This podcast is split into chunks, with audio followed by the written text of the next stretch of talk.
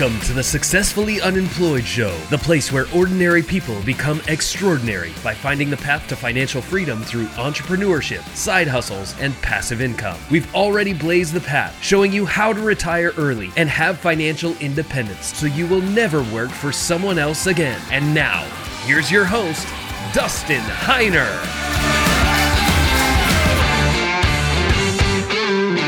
Welcome to the Successfully Unemployed Show. My name is Dustin Heiner, and I'm here to help you learn how to quit that JOB, that just over broke job, that nine to five just over broke job with every means possible. And that includes YouTube and making money on YouTube and making money uh, online. And I have an expert, a fantastic YouTuber, as well as somebody that teaches people all the time through her courses and membership and everything. Somebody who's fantastic and absolutely is an expert. So I have Gillian Perkins here on the show with me. Gillian, thank you so much for being here.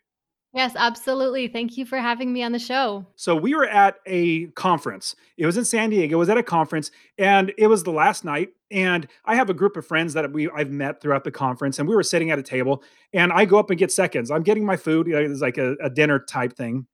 I walk up getting food, thinking, okay, I got to go back and talk to my friends. I see what they're doing in their business and just hang out. And I'm getting food, and I I'm just getting my food, I look over and I see you. I have no clue who you are. And I said, Oh, hi, how are you, how you doing? What's your business? And we started just randomly talking. And I said, Hey, you want to come sit down with us? And so he brought over, you know, came over and sat down with us. And just like everybody else is, hopefully, we're just in this to help each other out and, and grow our businesses. So that's how we met, which was last year, which was a lot of fun. And then now I've been watching how you have just grown the business bigger and bigger. So I I want to jump into how did you be able to quit your job and be successfully unemployed? How are you able to do that and provide for your family? Yeah, well, first of all, just thank you for reaching out that evening. Um, I remember we went on to have a great discussion with your group of friends, and it was so nice to meet all of them. And I tend to be more of an introvert myself and not the best at meeting people. So I really appreciated you going out of your way to introduce yourself to me. Um, as for your question, how did I quit my job? So I have a confession. I've practically never had a job. I had one part-time job when I was in college at the very beginning of my my part-time college career um, where i was an intern but other than that i've never had a proper job. Uh, but i did have something that um, was a lot more like a job than what i have right now. I used to do a lot of freelance work. I taught music lessons and i did that for about 10 years. And while i technically worked for myself i really had about 40 bosses and those were all the parents of all my piano students.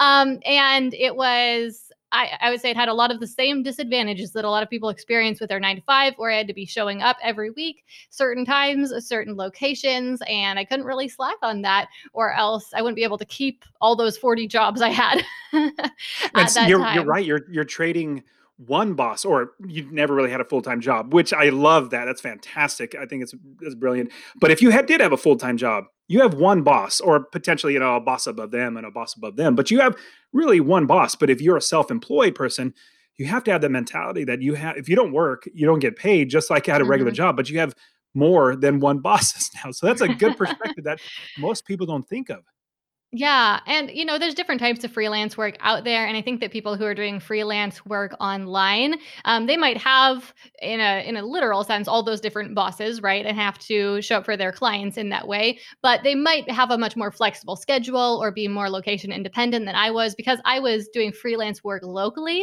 Uh, I was really tied down to my location and to a strict, specific schedule that I had to follow to keep those clients. Um, and so while I enjoyed the work, work that I was doing, I definitely found it pretty taxing to have to be showing up every week. Um, and as I just mentioned, I'm kind of an introvert. And so showing up for those clients in person every week was pretty exhausting for me, even though the work itself was enjoyable. So that was really what I was working on moving away from. Uh, and it took me several years to do it. I actually started reading um, some different books like The Four Hour Work Week and Rich Dad Poor Dad back at the end of my high school career when I was. Um, um, trying to figure out what I wanted to do with my life, if I wanted to go to college and all that sort of thing. And so I started, I read those books. I also read just a lot of books about like how money is made and some books that I would really qualify as get rich quick schemes, quite frankly, um, just to try to like figure out how money was made and what my different options were and if there was an alternative way to make a living aside from working a 9 to 5 job. Of course i took a lot of like career tests and different tests to tell you what college major you should pursue and that sort of thing and none of the jobs that they really you know gave me as an answer uh, appealed to me and i couldn't figure out why and in retrospect i realized it was because they all involved working for someone else for more hours than i was really interested in working because i knew that i wanted to be a mom and to you know have time for my kids and that sort of thing but i also wanted to have a career and none of the jobs that were suggested to me really were going to give me those options while still allowing me to hit my career and income goals that I was really interested in pursuing as well. Um, so that was kind of where I was at and what partly what led me into the freelance work that I was doing because I wasn't quite sure what I wanted to do long term. I just was doing the work that was there. I had had some training as a pianist and so I had that skill that I could share with people so I was just doing what my best option was, but I was also actively pursuing those alternative methods that I had read about, specifically, I would say, in the four hour work week, where Tim Ferriss talks about so many different interesting ways where people make a living, uh, often doing very little work, um, but potentially earning a lot of profit. And that was just so interesting to me. So it, it resulted in a series of a lot of experiments, a lot of little businesses that I started, most of which failed not because I went broke, but because they they didn't turn into successes. So I would qualify them as failures, um, although certainly failures that I learned a whole lot from. Yeah, and I know I've learned loads and loads from all my failures. In fact, I actually learn. I think most people do learn more from failure than they do from your successes. Because once you you win, you succeed, you're like, great, that was great. But when you fail, you literally recap, or at least I do, I think over and over again why I failed. Not just because I want to learn, but it's like it makes me mad that I failed, that I, I lost, or whatever it might be. So I keep going through my head. So I, I think that's great. Now, what are you doing now that helps you to provide for your family?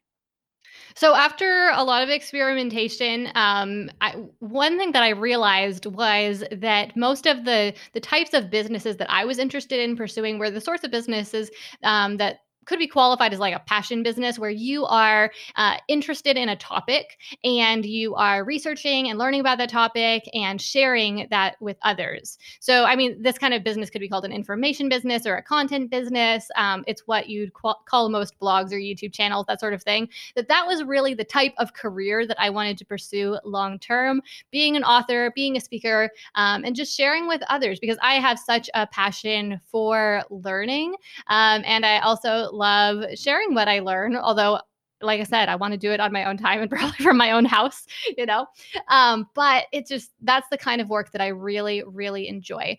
And so as I was working on starting these different businesses, I ended up starting a blog about my little business ventures that were failing, right? And about just the things that I was trying out.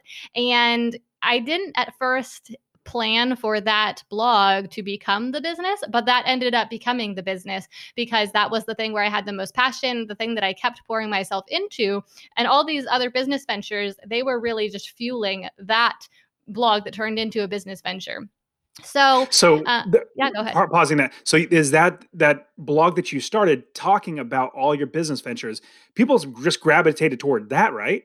Mhm. Yeah, I mean, not at first. It wasn't an overnight success by any means, but because and I don't I don't think that there was more demand for that blog than there were for any of my other ideas. It's just that that was where I kept being consistent, where I kept pouring myself into because the thing that failed about the other businesses, like I said, it wasn't that they failed financially, it was that I failed them. I didn't have enough passion or interest in them to pursue them long term. They and I didn't get the the quick win that maybe I was hoping for there. And because I didn't have like that deep driving passion, I had no reason to continue them. So I would do them for a few months or a couple of years, and then I would shift to something different. So I wasn't able to build up that long term success. But the blog was different because that was where my true interest was.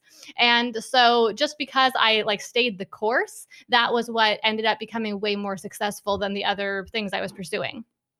That's great. Now, how did that transition into YouTube? Because right now you've got like thousands and thousands and thousands of subscribers. I mean, it's it's brilliant how you're doing that. How did that transition into from the blog to YouTube?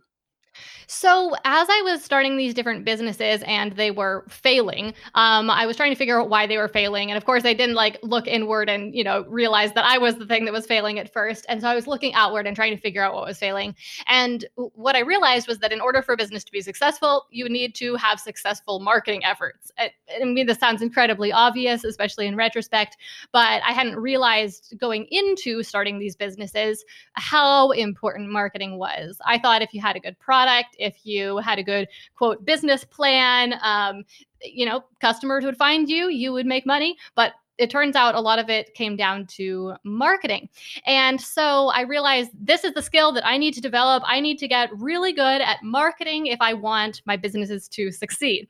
So I start I just became a student of marketing and that really tied into my interest in business and entrepreneurship. And so I started writing a lot more about marketing on the blog and then experimenting with the marketing tactics that I was working for the different businesses that I was running. And so in doing that, I kind of became known in my very, very small circle uh, as someone who had marketing knowledge. Um, and so I didn't have really any audience at that point. When I say like my circle, I don't mean like blog readers. I didn't really have any blog readers yet, hardly. Um, but in my small circle of friends, I became known as someone who knew about marketing. And so some of my entrepreneurial friends uh, started reaching out to me and asking me for help with different aspects of marketing their businesses. And it was really random stuff. Someone would ask me, Can you build a website for me? Someone would ask me, Hey, could you set up some Facebook ads for me? You know, all these different things very very hodgepodge. Um, but in doing that i got even more knowledge and experience about marketing started writing about that on the blog. Now i had actually started a youtube channel a few years before and i would classify that as one of the many business ventures although it wasn't particularly trying to be a business but one of those things i tried as i was trying to figure out what i wanted to do. Um, and it was a lifestyle youtube channel. It and it was not very successful at all.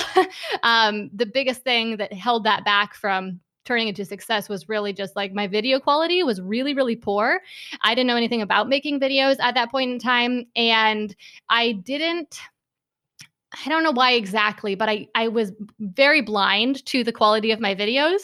Um, I think it was kind of because it was somewhat the early days of YouTube. And so the standard wasn't quite as high most people's videos, at least people who are doing well, were far better than mine. Um, but there wasn't that kind of like universal standard that we see on YouTube today, where most people have great quality videos. There were plenty of other channels that had poor quality videos like mine. So I didn't really understand that that was what was holding that channel back. But anyway, I had had some experience on YouTube. It had been interesting. And even though my channel in general had not been very successful, I had had a couple videos take off and go pretty viral actually and get tens of thousands, or the one that was the most successful got about half a million views. And keep in mind, this was a a horrible quality video um, shot on an old um, camcorder, terrible lighting. It, just like horrible editing. Like it, it was really as bad as the video could have been. Um, but the the topic stuck and it took off. And so later on, I ended up shutting that channel down because, based long story short, as soon as I started getting views, I stopped asking myself like, why aren't people watching my videos? And I started asking myself, why are people watching these videos because it really like i was so focused on like that question of why aren't people watching that i was blind to the fact that my videos were bad but once people started watching then that kind of like took that focus out of the picture. So i stopped focusing on you know why aren't people watching? And instead i was able to like step back and actually look at my videos. Anyway so um, so later on when i'm working on marketing and i start having these friends ask me for help with their marketing and i decide to focus the blog more on marketing and i decide hmm, maybe i'll try to make this you know my next little business here offering some marketing services. Then i have to think well how am i going to market my marketing business you know? And so I thought back to all the different things I'd tried. I mean, at this point, I had tried, I'd put up billboards in my town. I had plastered the town with, you know, signs. I had put ads in the newspaper. I had posted things on Craigslist. I'd run Facebook ads and Google ads. I'd tried a bunch of different types of marketing, but nothing had been as successful and taken as little effort and as small of a budget as the accidental success that I had with those YouTube videos. Nothing had gotten me more visibility and nothing had gotten me more interaction. And so I thought, huh, maybe that could be a, a, marketing strategy worth trying. So I decided to use that as a marketing strategy um, that I was going to like give a serious effort to, um, like a serious experiment for for my marketing agency. So, of course, I didn't know if it was going to work out for sure, but I just decided to commit to it for at least three months. Every single week, I was going to put up a video. I was going to, you know, make that really my priority in the business, make those videos as good as I possibly could, which, uh, just side note, they still weren't very good at the beginning there, but I was actually trying at that point, whereas previously I wouldn't really say it was trying. Um, and so within those first three months, the channel really started to grow, really started to take off and it, it, was definitely working. You know i wasn't making money from it yet. I wasn't i hadn't landed any customers from it yet but the numbers were climbing faster than with anything else i'd ever done. And so i realized i needed to continue to focus there. I needed to devote even more time and energy to that marketing effort and it's just continued to grow from there. That's that's a, a, amazing. I love i love the idea that you kept you kept growing and kept changing, not necessarily saying I'm gonna just give up. No, you kept trying to figure out to what until something actually took off. And it seems like right now, as you because all your videos now they look really quality. I, I, I look at them like, man, these are really well done. I look at my videos, I'm like, oh my goodness, these are horrible. And at least I'm putting out something. But I tell myself, at least I'm putting out something, which is probably not good enough. But okay, so you have your YouTube channel. How many subscribers do you currently have right now? Um, we're a little over three hundred and fifty thousand. Man, that's awesome. So let's grasp that. What would that translate into money wise? Because people think, how do I make money on YouTube? Well, how? You just put out videos, obviously. Uh, yeah. But what does that translate into like YouTube ads or anything like that? Hmm, okay. When you first said what does that translate to, I thought we were gonna like compare it to things. So like how many stadiums full of oh. people oh. are like I was like, well, it's more people than live in the city I live in. It's more people than fit in a football stadium. It's a lot of people. Um, it's honestly like a little bit overwhelming. I wouldn't say I feel stressed out about it at all, but when you think about the quantity of people, um, and I think what's really cool is that even people who you would maybe not think of as particularly successful on YouTube, you know, they just have a few thousand subscribers. That's still a lot of people to be talking to. So, yeah, just like first of all, don't discount any success that you have really on any platform. It still is an honor to get to speak to, to even a few dozen people. Um, mm-hmm. But as for what that translates to in terms of revenue, um, so um, let's like back up for just a second like talk about the the context. So i said at three months i hadn't earned any money at four months i did. I got my first check from youtube at four months. It was for $113 because um, youtube will pay out once you hit $100 in revenue. Um, and then it escalated pretty rapidly from there. I think that by month eight maybe maybe less than month seven or eight, um, my checks were over two thousand um, dollars just from the YouTube ad revenue alone. So that's not talking about clients that I was finally starting to get from YouTube um, or any products that I was selling. Just straight up from YouTube. YouTube was paying me two thousand dollars a month um, within seven or eight months of starting that channel, which was really cool and way more than I expected because um, at that time and to this day, I hear people regularly talking about how poorly YouTube pays. And I just, I think that's ridiculous because I, the people who I know who do YouTube and myself included, um, YouTube pays really, really well. Anyway, so $2000 at that point and it's it grew more slowly from that point on um, for quite a while when i was like between 100000 and 200000 or so which was about a year um, i was earning about $4000 a month from those ads right now i think it's a bit over 6,000. Although I would say it fluctuates more now than it used to. Now it will fluctuate anywhere between about 5,000 and 8,000 a month from those ads. Um, whereas for a long time it was quite steady at about 4,000. Now, the the thought of now actually becoming a YouTube person that's making money on YouTube, mm-hmm. that's that's definitely one route, but I don't want to necessarily say that that's where that I want to take our interview in a direction that really helped my brother. So if you remember my brother, he teaches people how to play poker. And uh-huh. so I yeah. told him, yeah, oh, so you do remember him? Yeah, I do. I'm I don't remember his name right now, but I do remember meeting him and I remember him telling me about my uh telling me about his business. What's his name? Sky. Sky. Okay, yeah. So we had that we were we were and I was I was really glad that we met. Uh, not necessarily for my business because I you know is a little different. I'm not a big YouTube person, but when you started talking to my brother Sky. So what my my brother Sky does, he teaches people how to play poker, and he has his podcast. He's had it for like three years, 4 mm-hmm. years. I mean, he gets thousands and thousands of downloads. He does really well there. And in the conversation, as we were hanging out later and later, you I've told him over and over again Sky, you should stop doing Patreon. That is such a waste of your time. You need to do a Amen. membership because what and you okay, you know exactly where I'm going. So Patreon, if it, so if anybody doesn't know what Patreon is, it's basically where somebody says, "I like this person that's putting out this content.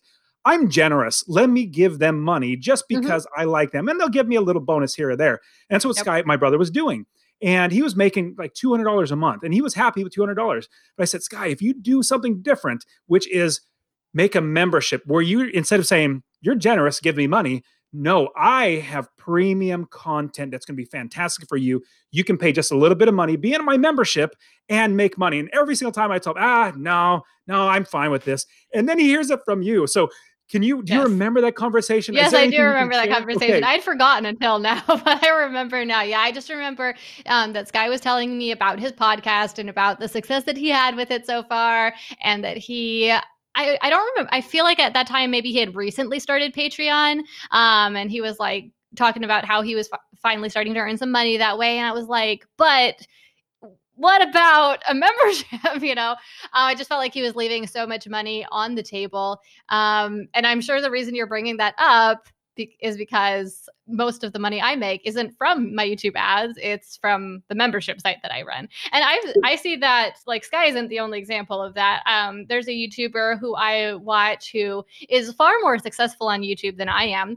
Um, he has maybe about 2 million subscribers. And I love his videos because they are such good quality. They're kind of my aspiration of like, you know, something I'm really shooting for with my videos. Um, don't know if I'll ever get there, but he's such a master filmmaker. And his channel isn't about filmmaking, but a lot of people watch his videos because of his great filmmaking ability. Um, so he has a lot of filmmakers in his audience. Anyway, and he has a Patreon page that he invests serious time into. Um, I don't know if I obviously don't know exactly how much time he spends on it, but I do know that he produces probably four new videos for it every month, and he spends 10 to 20 hours at least on every video that he produces. So he's investing, you know, something like 40 to 80 hours a month at least on this Patreon page. And I just think he's leaving so much money on the table when he could have a membership where he teaches people um, his filmmaking skills because he shares some of what he does, but like I am in his target audience, his target demographic, really. And I would be happy to pay a lot more money than the $10 a month I pay for his Patreon if he were to just share a little bit more of his actual filmmaking techniques as just another little example. So let me well round out this story because you you don't know this. So when we're driving home from San Diego to Fresno, um, I Sky, my brother, was so like his wheels were turning so hard, and he had never done anything like that. I've launched courses and memberships. I've done all that stuff mm-hmm. before, and as he's thinking, I'm brainstorming with him. And as we're driving, I say, you know what? Within a week, I uh, maybe even less than that, like three, four, five days, I can get you set up. You don't need to change anything you're doing. Keep doing the things you're doing for Patreon. We just put it in a platform that's a membership and you're going to make so much more money. He was nervous, mm-hmm. but we did it. And so within four or five days, we got the membership developed. We got the we got the uh, card, the the shopping card, the landing page. We got literally everything set up in like three or four days. The following like Tuesday, he launched it and he said, "Okay, everybody, I'm shutting down Patreon and I'm having my premium content. It's all the same stuff, it's just delivered a different way. He went from $200 a month to $2,000 a month in like the next three days because people jumped into his membership. I still think he's charging too little, but he's like, ah, these people are playing poker and I don't have much money. I'm like, Sky, it doesn't matter. You've got premium content. Anyways, long story short, went from $200 to $2,000. And now it's just growing and growing and growing. So because of you, Gillian, he absolutely was able to change his trajectory. Now he's like, man, this is so awesome. This is a, a supplement to his coaching and all this other stuff that he does. He's like, this is brilliant. So talk to us about now your membership. Now, making money on YouTube's fantastic, but making money through a membership and serving people through a membership. Talk to us about that. Yeah, well, first of all, thank you for sharing with me the end of that story because I didn't know that uh, at all. And that is just amazing. I remember actually when you guys were driving home from Fresno, you sent me like a message on Instagram, like a video. I don't know if you remember this, but you sent me a video message and you were just like, I don't remember exactly what you said, but you were just like, hey, Gillian, just wanted to say it was nice to meet you. We're, and we're thinking about this membership thing or something like that. And I was just like, oh, okay, you know, nice little message. And uh, it definitely made me remember you guys a lot more than I would have otherwise. Um, because I met a lot of different people at that conference. But because you sent me that, you know, you took 15 seconds or whatever to send me that message, I actually remember who you were. And, and it didn't just become like, you know, another conversation. Um, so yeah, so thank you so much for sharing that story. That's amazing. I'm so glad to hear that he got his membership off the ground because I just remember having the conversation with him and um I, I just like told him the way it was, you know, I didn't really hold back anything. I was just like, you need to do this. You're leaving so much money on the table. So I'm really glad to hear how that played out. Um, okay, so your question. What was your question? You said, oh, you said like making oh, money so, on YouTube is great. Go, yeah. Tell me your question so, again. for, so first thing I have to say is I've been mispronouncing your name. It's Gillian, not Jillian. So I really is, apologize. Yeah. That's okay. Everyone says it wrong. So. Uh, so, but but the thing is, with YouTube, YouTube's great, and if you want to go after YouTube, it's really good to to make money. But there are so many other ways. Like YouTube's making a cut, like they're making money. Why not you yeah. get all that money? And so, with a talk to us about memberships and how supplementing your income that's that's not the right word. Like you can make plenty of money through your membership, but you also make uh, stream of income through YouTube ads, mm-hmm. affiliates, all that sort of stuff. But I really because you helped my brother so much with memberships. Talk to us about our memberships and what how much power that is in a membership. Mm-hmm. So, first of all, something that I say on a regular basis is that I would happily make YouTube videos all day long if YouTube didn't pay me a dime because it is the best marketing out there and it helps me make so much more money in my business. It attracts so many customers and clients to my business. Um, and so, I am just like excited to get that check from YouTube every month. And I just see it as the icing on the cake. I'm like, well, thanks very much, YouTube, for handing me this money. I'd be doing this anyway, even if you didn't pay me. But you know, always nice to have a little bit more money. Never hurts, right? And also, um, it is nice to be a little bit more diversified with your income. I used to be such a proponent of multiple streams of income, and I'm still a proponent of it. But um, I did realize at a certain point that I was limiting myself by spreading myself too thin um, across like active sources of income where I was trying to make money in a lot of different ways. And so at this point, I've scaled back. I have about four main ways that I make money. Um, and at least two of those are completely passive, like the YouTube ad revenue. I mean, I'm going to make Can those you, videos. Go ahead. Oh, pause that. What were the main ways? Like, like list them out for me. Then we can jump into more. Yeah, so um, the YouTube ad revenue, and then the um, the revenue from my actual courses, and then the revenue from my membership, and then the um, affiliate income that I earn, which is another thing that I would qualify as basically entirely passive because the affiliate revenue that I earn is me sharing products or services with people and I would share it whether I was getting paid that affiliate income or or not because I am sharing it to help them, you know, reach a certain goal. I'm sharing it as part of my program, as part of my course. I'm not sharing it to get the revenue, that affiliate revenue. Um, I'm sharing it because like I need to tell them about the tool. so and well, it just it helps that it doesn't cost them the your your your customer or anybody else that you're helping. It doesn't cost them another dime. It's just another icing on the cake. Yeah, yeah. So I'm a big fan if you have passive income streams um, to maintain those, um, but not of diversifying too much with anything you have to actively do to make money. Um, and then the other source of income that I actually don't have right now, but sometimes we have is rental income. So I don't have it right now because we sold our rental properties. But um, if you go back and like watch some of my videos about like different ways I make money, then you'll hear me talk about that. Um, you, you probably anyway. don't remember. Do you remember how I how I make my money? Do you remember? No, I don't. Real estate. I I, I invest in rental properties. Okay, yeah, yeah, that's not, that's what I thought you were gonna say, and I remember that that was part of the reason I was interested in talking to you because that is like something that I'm interested in continuing to pursue long term. Um, we sold our rental properties because they had really appreciated in value, and so it just made sense to cash out on them. Uh, I'm anticipating that housing might get a little bit cheaper here, uh, and so we've got some cash in the bank, and we're planning to make some in some new investments in the relatively near future here, sometime within the next couple of years. Anyway, but I remember I was like, "Oh, you do real estate." I want to be exactly. in your circle.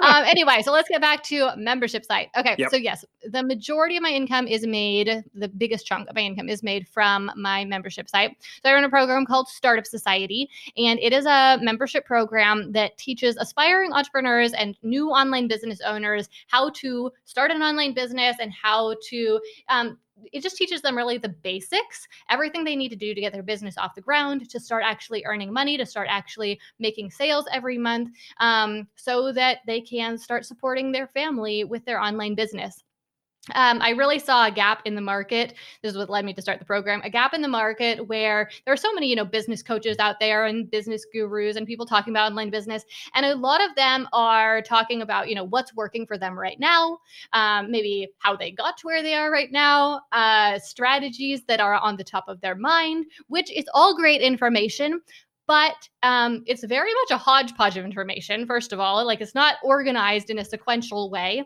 Um, and very few people are teaching the basic beginner steps. And I really think that that's one of the main reasons why it took me so long to get my online business off the ground because no one was saying, do this and then do this and then do this. Not to say that there is an exact formula that's going to work for everyone and that you don't have to use your brain to execute it. You know, there's still, you know, like it'll be a little bit different for everyone, but there is a basic framework for building an online business, a basic seven or so main things that you need to do to get a business off the ground around and making money.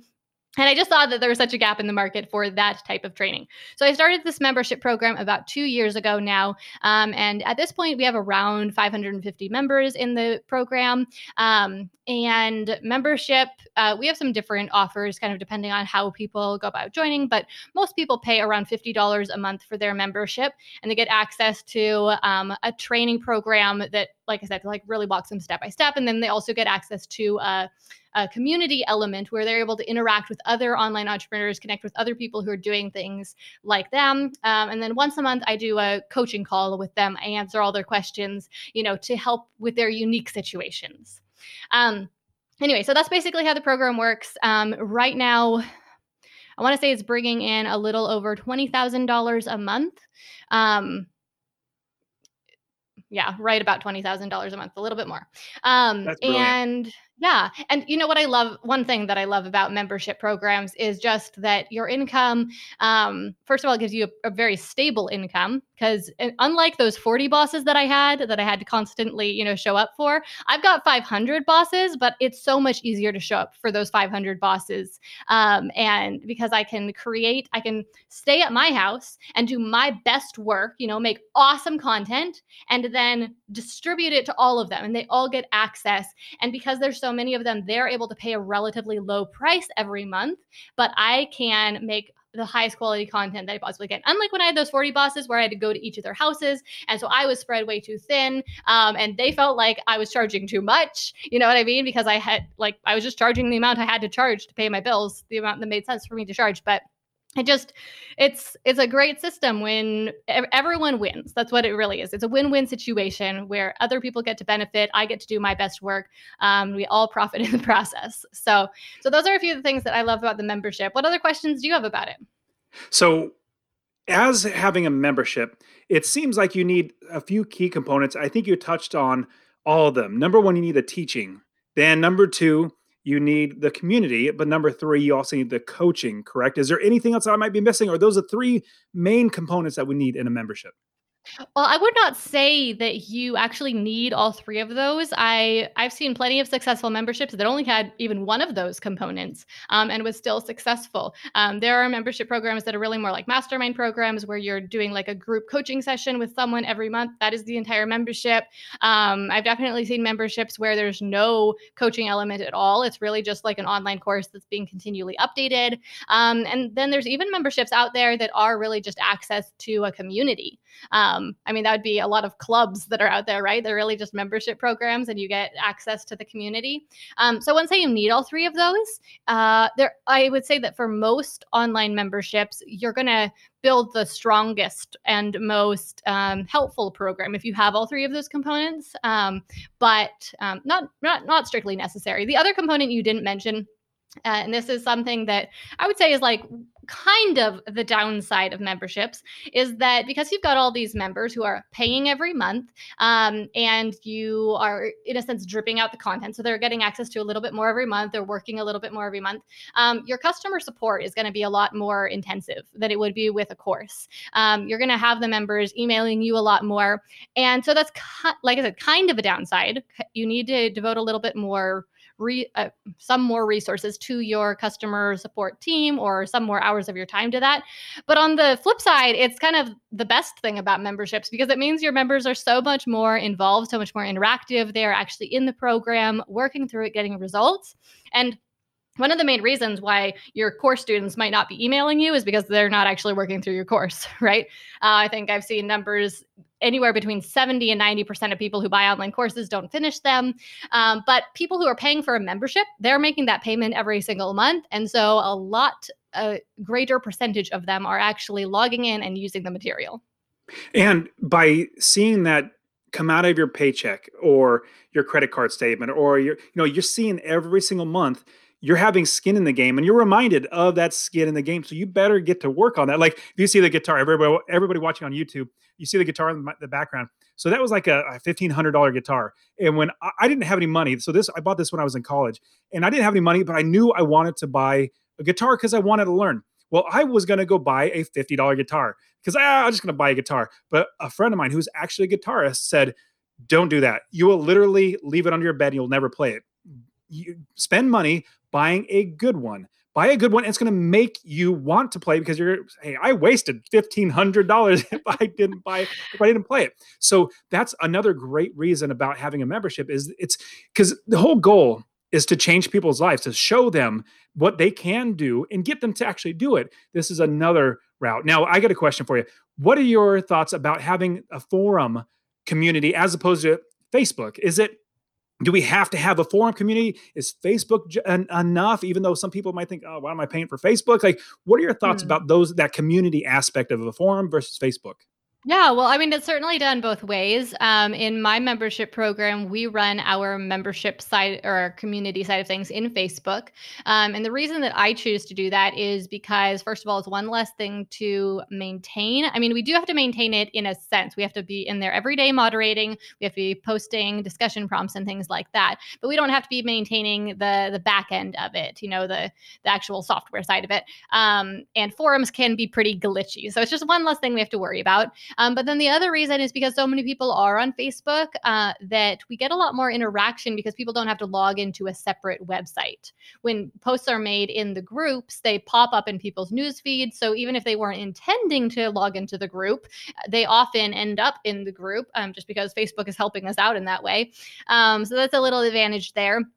Um, and then also people often already have like the app on their phone. So it just is convenient for a lot of people. So I like it for that reason. I would say that if your membership program is like if community is the primary component of it, you might want to have it on a separate website so that people don't feel like they're paying for Facebook. Um, in my case, it is definitely a strong component of it, but because we have such a strong training component as well, uh, anyone, nobody feel I've, I've literally never gotten an email from anyone saying, I can't believe I'm paying for Facebook or something like that, um, because they just see such value in the actual course curriculum. Um, but a lot of our most, uh, most like serious, committed, mem- engaged members, uh, their favorite part is the Facebook group. And they say, this is the reason why I stay. Um, and that's not an argument for Facebook over a forum. I'm just saying, like, it is a strong component of my program, but because I've provided enough value in other aspects, that's not an issue we run into. Um, I've joined great. memberships in the past where they had a forum on a different website. And even if the forum worked totally fine, I ultimately didn't hardly use it because it was, I mean, it's like when you have a great gadget, but it's tucked away in a back closet. You just don't pull it out. Yeah, you don't. And especially when Facebook is literally on your phone. Usually it's on the, somebody's home screen and it's right there. They can click on Facebook and then jump right into mm-hmm. it. So yeah, um, exactly. um, now I, I like that idea. So here's what I did. So I knew you and I were jumping on a call today to talk about this. Literally yesterday, I launched my membership for oh, wow. all my, my rental property investing. and so thank you. So I have had I've had plenty of success with coaching and my courses on real estate and rental property, like specifically about rental properties. I've done really well. But uh, maybe about three or four weeks ago, I was talking to a really good friend of mine, and he was saying that he loves his membership community. I was like, I don't want to do an extra thing. I don't want to be jumping on live coaching calls. I said, mm-hmm. here's the mm-hmm. thing, just do it once a month. But you just have all your courses, you just and you develop the community, all that sort of stuff. Like you put it in a membership. So I want to ask you, I don't want to uh, deter all the people that want to buy into my courses, which they have been. They buy into my courses and they buy into my coaching. I don't want to say let's get rid of all those and just have it solely be membership. How do mm-hmm. you balance the two where you could say, here are the courses where you get lifetime access to the course, or here's the membership? Like, how do we make sure we're still getting revenue from both of those? Yeah. So in my case, when I initially launched my membership, um, I'd been putting off. I I knew I wanted to start a membership, but I'd been putting it off for a long time because there just there can be a lot to do in order to launch a membership between the tech side of things, you know, setting up the membership site itself and managing the members and all of that. Um, and then the content side of things, where you have to produce content for the members. It was just big and overwhelming. And I didn't know if it was going to pay off, especially when my audience was a lot smaller. Um, and I was like struggling to figure out how to, you know, make my first sale online. It didn't seem like it would be worth it to put in all that time and effort. Um, so sorry, this is getting into like a lot of a story, but um, when I finally launched my membership, the strategy that I came up with to get this off the ground without having it be um, too much upfront work without getting paid was that I was going to create a, a workshop or a masterclass session every month. And that was the content that I was planning to continue in the membership program. Every month, release one of these workshops. Um, but prior to having it be a membership, I was just going to launch each of these workshops individually.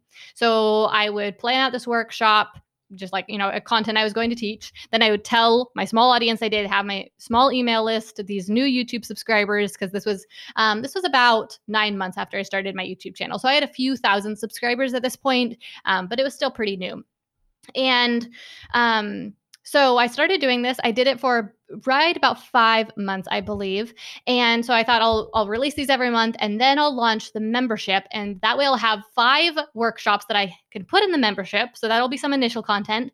And I will have proof of concept because I will have seen that people are buying these workshops every month. Um, so that will like, you know, give me the motivation to actually get the membership off the ground. And that strategy did work. Um, but the problem and how this relates to your question was that I'm someone who tends to over deliver and like just I don't know, do do a lot, which isn't a bad thing, except sometimes it can make me make things a lot more complicated and a lot bigger than they need to be. So I started out doing these once a month, one hour workshops, and every month that I wanted to make them a little bit bigger, a little bit better than the last one. And by month five, uh, the the one hour workshop that I released that month was a 20 video course. because because that video that workshop that was released in month 5 was how to get started on YouTube and I had learned so much about, you know, what worked on YouTube that I just had so much to share. um, and so then that of course set that standard like way too high. And so in the following few months, I released an entire online course every month for the next like oh, 4 months. I was working around the clock. It was crazy, but I was also making more money than I'd ever made because in month five was when I launched the membership finally. Um, launched it. And even though, like I said, my YouTube channel was relatively small at that point, 300 people signed up right then. Um, the price was lower at that point, And it was it was a lot. So I went from making very little every month to making $10,000 from the membership alone in one month. And so I was actually totally fine with working the amount that I was working because I was like, well, uh, you know, this is a lot of work, but I'm killing it. So who cares? Um, and then after a few months, I realized, okay, uh, this isn't working for anyone because I'm churning out so much content that literally the members can't keep up. They cannot work through an entire course every single month. Um, and I, I don't want to keep up this long term. So we we ended up restructuring things completely, and today we have this action plan model where every month we still release um, something very similar to what I started out releasing, but um, they are very strategically designed. So every single action plan ha- is focused on a achieving a specific result. So, like one month, the action plan might be um, create your website. The next month, the action plan might be create an online course. The next month, it might be launch your online course. The next month, it might be hire your first employee. So, a very specific, tangible result. Um, and they always only have four lessons. That's like my commitment to myself and to the members. Always only four lessons, one lesson per week.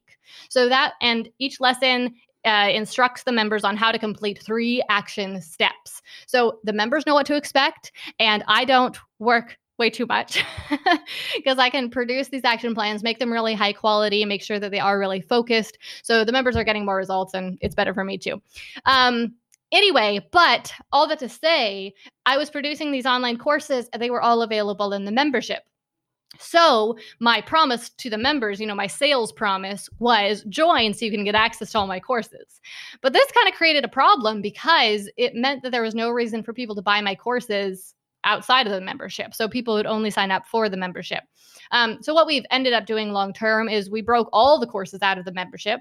So now they're just two completely separate things. You can either buy a course, and the courses are big, extensive. I mean, I try to always keep courses as streamlined as possible, you know, because nobody wants to consume hours of video for no reason, right? Um, but they are comprehensive courses on a topic about a result. So, for example, we've got Channel Launch, which is the YouTube strategy course. And this course, um, it teaches you everything you need to know about how to get your YouTube channel started, how to get your YouTube video, how to start getting views on your channel, how to grow your channel, how to get those subscribers, um, how to market your videos, and then how to use your videos to benefit your business. So all of that is in one course. Um, that course is around 25 videos long. Um, so it's a really good size, but it's completely separate from the membership. People can buy that course as standalone. Um, we typically sell it for around $500. Um, but yeah, completely separate from the membership. And the thing that really helped me was instead of seeing the membership as kind of this um, this commodity of just like, you know, buy the membership so you can get access to everything. Now the membership has a really specific promise where it's join Startup Society to learn how to start and grow an online business. Okay, so you're going to learn a step by step, simple framework for building an online business, um, which is a much more marketable promise than just buy so you can get everything. That I like. It. Okay, so help me help me understand so I was talking to another gentleman, like I said, that my friend that has been doing his membership for like two years. I asked him because mm-hmm. I was thinking about doing changing my model from being course driven to membership driven. And he, and I said, how like what are your thoughts about memberships? He's like, I love it, man. I love it. And he's got he's got some really good courses. So I have five courses. The main one is the ultimate real estate investing system. Literally 130 different videos teaching you how now it might seem overwhelming with that many videos but it, there's so much to learn in order to do it yeah. right. we're building businesses. We're making sure we're having people do all the work. There's so much. Anyways i have five different courses and so right now the plan i'm following my friend's plan. It's basically taking all those courses and giving them everything. Like this is and the other courses are real estate foundations. Like these are foundational principles you need to know. The next one is your first investment. Your first investment is not your property it's in you number mm-hmm. one investing in yourself and your financially paying yourself first getting enough 10000 like enough to have $10000 saved up to buy your first property. The next one is the ultimate real estate investing system beginning to end how to build the business. Another one is how to invest out of state you know far away from you finding great areas that you can buy out of state. Next one is the advanced investor how to scale the business get 10 20 30 properties or more. So i have all these courses and the reason why I built them is because I saw that there were so many different gaps. I created the ultimate yeah. wealth and investing system, which covers like basically from beginning to end building the business. But some people didn't have the money, so I had to create that course. Some people didn't have the foundational knowledge, how to build that course, and then how to invest out of state, how to build that course, and then advanced, you know, scaling it. So I have all 5 Mhm. of those to fill this uh, this uh, gap, and then I have the membership with the community, the group coaching calls where I'm in there coaching people. So that's where I'm at, but I don't want to siphon off the sales for you know specific course. So Yeah. so the course they would buy it and then get lifetime access, complete lifetime access, but it doesn't come with the group coaching and we have one-on-one coaching. So with all that big knowledge, what are your thoughts to help me to make sure I have a well-rounded business plan? Could you give me an idea of the uh, generally how much you charge for each of your courses and then how much you've launched your membership at? So I just launched a member- membership and just got one person in. So it's like literally like uh, less than 10 hours ago, one person in there. So the membership, I'll start there. Um, there's a $600 buy-in fee to get Okay. into the membership and it's $189 a month. So $189 Okay. a month to be in the membership. The the um, ultimate real estate investing system, the one that's the main flagship mastermind course, that's $3,000 to get into Mhm. that. And then each one of the courses are anywhere from like the foundations, like maybe 399 uh, your first investment, I want to say, is like six ninety nine. Um, out of state is eight ninety nine, and the advanced investor is fourteen ninety nine for for Okay. each one of those courses. Yeah. Okay, that makes sense. And so the with this initial launch of the membership is the promise that they get everything. Everything and group coaching and the community of other investors. Okay, so they're getting access to all the courses. So here's what I would personally do. I would probably keep them completely separate in terms of their content and I would position the membership I have an, another completely different idea as well, but I'd position the membership as kind of the continuity program for people who've gone through your courses. And so not have that buy-in, but instead maybe have it be like $97 a month um, or possibly 197 or something like that. But either one or $200. Um, and all the membership is, is the coaching with you and the community. Um, and just have the courses be separate because I think that once people go through your courses um, and they are actually they have the knowledge that they need, then they're gonna get out there and start using that knowledge, start making money, but they might want that ongoing support with you. So that's my first idea. And then the other idea would be to use your membership program as your sort of like tripwire product or your intro product because all of your courses are pretty expensive. And so that might be a, a little steep for someone who's first getting started. And so instead, you could have that, like I said, be your intro program. Maybe charge a little bit less, um, I maybe like fifty to hundred dollars there, and maybe you create a new course. Although I like, I hesitate to say that because, um, and not course, but content, because you've already created so much content that that probably isn't necessary. Um, maybe you break out some of the content from your, like your, you said there's a fundamentals course. Is that the most Mhm. expensive one though? No, the ultimate real estate investing system. Okay. How much is the fundamentals one? It's the low, lowest price. It's like uh, Okay. three ninety nine, two ninety nine, something like that. Okay, so so I see a few different directions you could go with that. You could either just transition that product from a course into a membership. And so like you scrap it as a course and you put the content from that course into your membership and you include the coaching and the community. And Mm. that is $100 a month or something like that, which would make the buy-in a little bit lower for people, which might make you uh, it a little bit easier to get sales, especially from those people who are just getting started. Um, so that's an option, or else include some of the content from that course inside the membership and have you know whatever they need in order to actually get started. I'm not sure how much content you have inside that course, but i'm just imagining your membership being um, a affordable option for learning the basics, for getting started, so they can get their feet wet, maybe start earning a little bit, start making some progress, so that they're ready to invest in your other programs. That's that's a great idea. So the the I, that's originally the route I was thinking about going, and then I talked to my friend who he he teaches people how to invest in stocks, and Mhm. basically same type of thing. I do real estate, he does stocks, and this was the route that he was going. And I was thinking, well, I just don't want to lose a lot of sales going this. Okay, so I have a lot to think about. Those those are I th- I think I like the latter thing you just said, where I have the foundational principles, even the course where I talk about your first investment. Those 2 mm-hmm. you know lower price courses as well as the group coaching and the community getting that and it's a lower price point getting people in the door. Seeing uh, but the reason a big reason why my friend he has the price the way it is he's even like a thousand dollar buy-in and two hundred mm-hmm. dollars a month And so the reason why he has that, he's, he said, you know what? What's crazy is as I ra- raised the price even more, I got more people in and less problems, less problem people. And so he's like, you know, so that's the way I started there, but like what you just said, I started there and then I worked my way to where I am now, and I've been mm-hmm. doing it for a couple of years, and it's working out great. So yeah, I have a lot to think about. Like, what, what are your, what are your thoughts? Is there anything else I should uh? Well, I'm definitely a proponent of premium pricing, because um, I mean, what your friend said about like it actually can be easier to make sales and you have less problems absolutely true um, but you do also have to consider like the reality of people's circumstances some like you have to think about that target customer for your membership and what is their actual situation and could they reasonably afford and you want it to be like a little bit expensive for them so that they have that emotional buy-in and they're committed because that's what's going to give you the less problems right um, but you don't want to price yourself out of the market for whatever market you're going after. And so you're just going to like attract different people at different price points.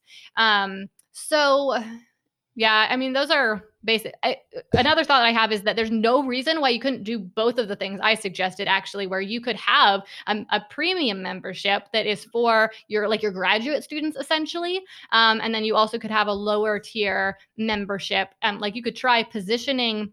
This could be something that you could like test drive over a weekend. Just offer that your fundamentals course and maybe the other maybe the other course also as a package deal for a membership price for continuity pr- payment and just see how that performs um, because you That's might find that it's easier to close sales that way and not even bring in the coaching and community element at first just you know pay $59 a month or something like that instead of the upfront cost Man, that's a great idea because it, it doesn't have to be an either or. Like it, it, we can actually mm-hmm. do both. Where I, I, I present the offer offer and say, hey, you know what? I've had I've had some feedback because I'm thinking, okay, I'm going to start asking people. So why would you? Because there's been lots of clicks, like uh, thousands of clicks going to, but nobody's really bought it. It's only been a couple hours, so it hasn't been that long. But I'm also looking at, you know what? How can I best serve my audience? That's the only thing I really want is the best yeah. serve the audience. So man, that's so say don't be afraid to test different offers because I mean, think about any business that you know we typically are buying from. Stuff goes on sale, right? So it's okay to one weekend say like, this weekend this course is on sale, or this weekend we're offering a payment plan, and just give that a try and see how people respond to it. That's great, man. Gillian, you've given me and everybody so many great insights. Oh, it's brilliant. So I, I could, I could absolutely. I mean, and you're, you're just like somebody that is just your next door neighbor. That's just so willing to help. Just a really friendly person. So I'm really glad that we met at that conference. So I do want to jump because we're absolutely running out of time. I'm taking way too much of your time. Um, let's jump into the rapid fire round. Are you ready? Yeah, I'm ready. Let's do it. Okay. So first question is hopefully we have a little bit of extra time, not working 40, 50, 60 hour weeks for a week for somebody else. We may have a little bit of time to give and serve our community or, you know, make the world a better place. What are you doing with your time to help things be better for other people?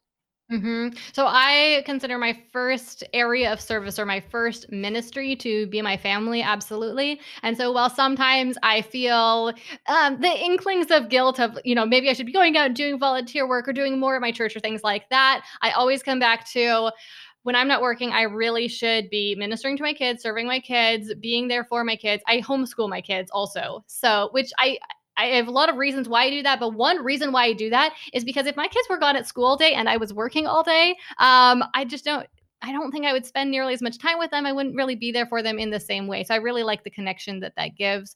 Um, so that is my number one That's area huge. of service. And then beyond that, I do volunteer at my church in different ways. That is Awesome. See, everybody watching the YouTube, you can see my kids here. So I have the easy job of making money. My wife has a hard job of she homeschools all the kids. In fact, they're in the other room right now doing homeschool. We started when our oldest, who's now 12, almost 12, um, when she was in kindergarten. So yeah, homeschooling is fantastic. So good job, Gillian. I'm really, really excited that you're doing that as well. So kudos to you. Okay, so next question is if somebody wants to get started, not just YouTube, but basically be somebody who helps other people through avenue of like YouTube or podcast or membership, what is one bit of advice? And you give us lots, but what is one thing that we really should do other than get started? What should we do? What advice can you give us? Yeah, I would say, I mean, getting started really is the biggest first step, right? Can't go anywhere without that. But um, I would just commit to putting out content on a regular basis and specifically work on improving your content every single week. So if you're making videos, make every video better than the last. Always be looking for ways to improve it. Um, don't expect to start a, a, content business like start a YouTube channel or start a blog and have it be instantly popular or be able to instantly make money from it. Those things take time. And a mistake that I made for a long time was I had way too much focus on selling. So I was creating products and I was trying to sell them. And I didn't realize just that I needed to work on developing my knowledge, developing the quality of my content, um, and growing my audience before I would really be able to uh, run a profitable business doing that. That's a that's great advice. So, next question. If you were to go back and give your younger self, I don't know, teenager getting into high school or something, any bit of advice, business, life, or whatever, what would it be? First thing that comes to mind is that there are job opportunities outside of what you read about in um, career books. that's a great, great piece of advice. And that's why I have successfully unemployed interviewing awesome not just entrepreneurs, but investors or side hustle experts or anybody that has found a way. Like I've even interviewed taco truck vendors, somebody who who actually sells bridal gowns or a gym owner. There's so many different ways to make money. So I love that. Love that advice. Okay, next question. What is one app or tool, or it could be a, a piece of paper and a pen? What do you use in your life on a day to day basis that we should use? Uh, my number one tool is Asana. Do you use Asana? It's no, amazing. I don't. You don't. Okay, so I've I've been a pen and paper sort of person for a long time. I love the feeling of the pen on the paper. I love just that it is physical and I can like you know I don't know it's tangible and it's not a never ending digital to do list, right? So I was a fan of that for a long time. But despite the that tangible and and limited nature of the pen and the paper, still my to-do list would get far too long. And especially as my business grew and things got more complicated, my to-dos were never ending. And something that I know about myself at least is that the more to-dos I have, the more overwhelmed I get, the less likely I am to actually do them. I find it harder and harder to motivate myself to not procrastinate because it, it just gets stressful. Um, so about a year and a half ago now, I brought on a a new um, operations manager into my business. And along with her came Asana. um, and Asana is a free project management software. And I think I had maybe signed up for it at this point, but I hadn't really gotten into it. She set it all up for me um, not that you need someone else to set it up for you, but I just hadn't gotten around to it because of my mile long to do list. And it has changed everything about my business. So, like I said, it's a project management software. Um, basically, it organizes all of your to dos into separate projects so that you aren't faced with all of them at once. And then you can assign due dates and you can delegate them to different team members. And it means that the you only have to look at the to dos that you have to do today. And all of the rest of them, even if there are hundreds or thousands, I'm sure I literally have thousands of tasks in my Asana. I don't have to think about them until the day that I said I was going to do them. And so on any given day, my tasks are very manageable. But at the same time, I know that everything is taken care of and I don't have to constantly um, be trying to keep track of things and not forget things. Uh, I've been able to download all of the things that I were trying to store in my brain into this software, and it's really reduced my stress level and at the same time, really increased my productivity. Asana. I got I got to look into it. That's yeah, you got to look I, into it. That's I sound great. like a salesperson for it. I'm not an affiliate or anything. It just has literally changed my business and life. Good for you. That's awesome. Okay, so last question: what is one nonfiction book that you would recommend that we should read? Ooh, okay. So, I mean, I read a lot of business books. Uh, so, uh, uh, the most recent best one that I read was Start with Why by Simon Sinek. Um, I don't know if you've read that. I put it off for a long time because it was one of those books where I felt like the title was so obvious that uh, surely, like, I didn't need to read. Like, why do you need to read pages. it? I just, okay, start with yeah, Why. Yeah, like he must have only written 300 pages so he could sell sell a book, right? But um, it was really well written. He had a lot of good thoughts, and it really helped me to um, just to reevaluate kind of the the mission behind my company, um, the reasons. I mean, the reasons why I was doing things, but like to get really clear on. Uh, and like really having a tangible grasp on that why in a way that I could communicate to my team members. So that was one of the recent books that I read that I really enjoyed. That's great. Start with why. We'll definitely put that in the show notes. Okay, so you've given us so much great insight, Gillian. I'm really, really super excited to have you on. I know people are going to want to reach out to you. How can they find you? Google my name. uh, uh, really. Um, you can find me on Instagram at Gillian Z Perkins, or you can look me up on YouTube. Just type my name into YouTube. It's Gillian Perkins, and my website is gillianperkins.com. But I mean, you look it up, you'll find it. Awesome. Thank you so much, Gillian. I've got loads and loads that I know that everybody else listening is going to get loads and loads out of this too. So thank you so much for your time. Yeah, absolutely. Thank you for having me. This was a great discussion, and I can't, I'm very honored to have been here. Today's episode has been brought to you by the Real Estate Wealth Builders membership. That's the membership that I founded, teaching people how to quit their JOB by investing in real estate rental properties. Now, Real Estate Wealth Builders is your place to learn how to invest in real estate with five different masterclass courses group coaching with me and a private student community where we all work together, all the tools and the discounts, all the resources and everything that you need to quit your JOB by investing in real estate. Now, I do want to show you how to do this completely for free. If you want to learn about investing in real estate for free, I want to get you my free real estate investing course. Go to masterpassiveincome.com forward slash free course. It'll be in the description, masterpassiveincome.com forward slash free course. You can see how you can quit your job, that JOB, by investing in real estate. I'll show you how to find properties, how to use other people's money to buy properties, and how to scale the business to be successfully unemployed, just like I did. Now, did you also know that there are video versions of each and every single episode on the Successfully Unemployed show? Well, I did record every single one of these for you. I recorded them for you so you will be able to learn from the experts themselves, see what they're doing, see everything that they are talking about on this show visually, and all their examples, all their slides, all their pictures that they even draw. Everything is on there. Go to successfullyunemployed.co forward slash YouTube. Or if you just go to YouTube and type in successfully unemployed, more than likely you're going to find me. So successfullyunemployed.co forward slash YouTube. And I would truly appreciate it if you subscribe to Successfully Unemployed on YouTube and wherever you're listening to this podcast, subscribe to this show so that you can always get every bit of new information on how to quit your JOB. Also, if you got anything out of the show, Share it with just one person. Share it with just one person so that they can see the light that it is so much better to not work a job, be successful, unemployed, and be your own boss. All right, guys, this is it for today's show. I will see you next week. See ya.